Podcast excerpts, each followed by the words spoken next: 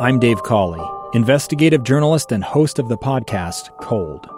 Don't miss Cold's new season 3, where I look into the unsolved disappearance of Cherie Warren, a woman last seen leaving her job at a Salt Lake City office in 1985. Police cast suspicion on Cherie's estranged husband and boyfriend, but never made any arrests or recovered Cherie's remains. Find Cold Season 3, The Search for Cherie, anywhere you get your podcasts. One of the great loves of Thomas S. Monson's life was his involvement in the Boy Scouts. From his days as a young scout to his decades serving with the national organization, he always lived up to the scout oath. On my honor.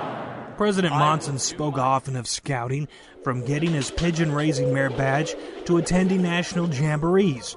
And his talk in 1983 titled Run Boy Run is still frequently referenced and read by scouts in the Church of Jesus Christ of Latter day Saints. Scouting teaches a boy how to live, not merely how to make a living. In the LDS Church, President Monson has been one of the scouting program's biggest supporters. How grateful am I that the Church of Jesus Christ of Latter day Saints, way back in 1913, became the first partner to sponsor scouting in the United States of America.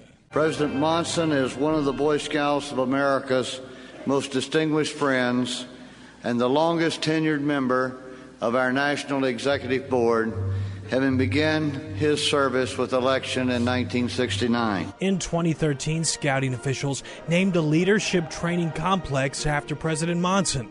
It's located in the National Scout Reserve in West Virginia.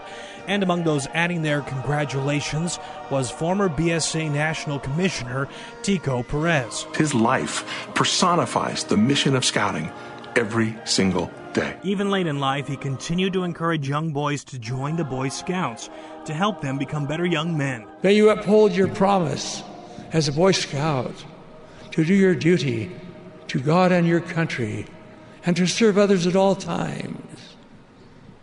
This is my prayer for each of you. Randall Jeppesen, KSL News Radio.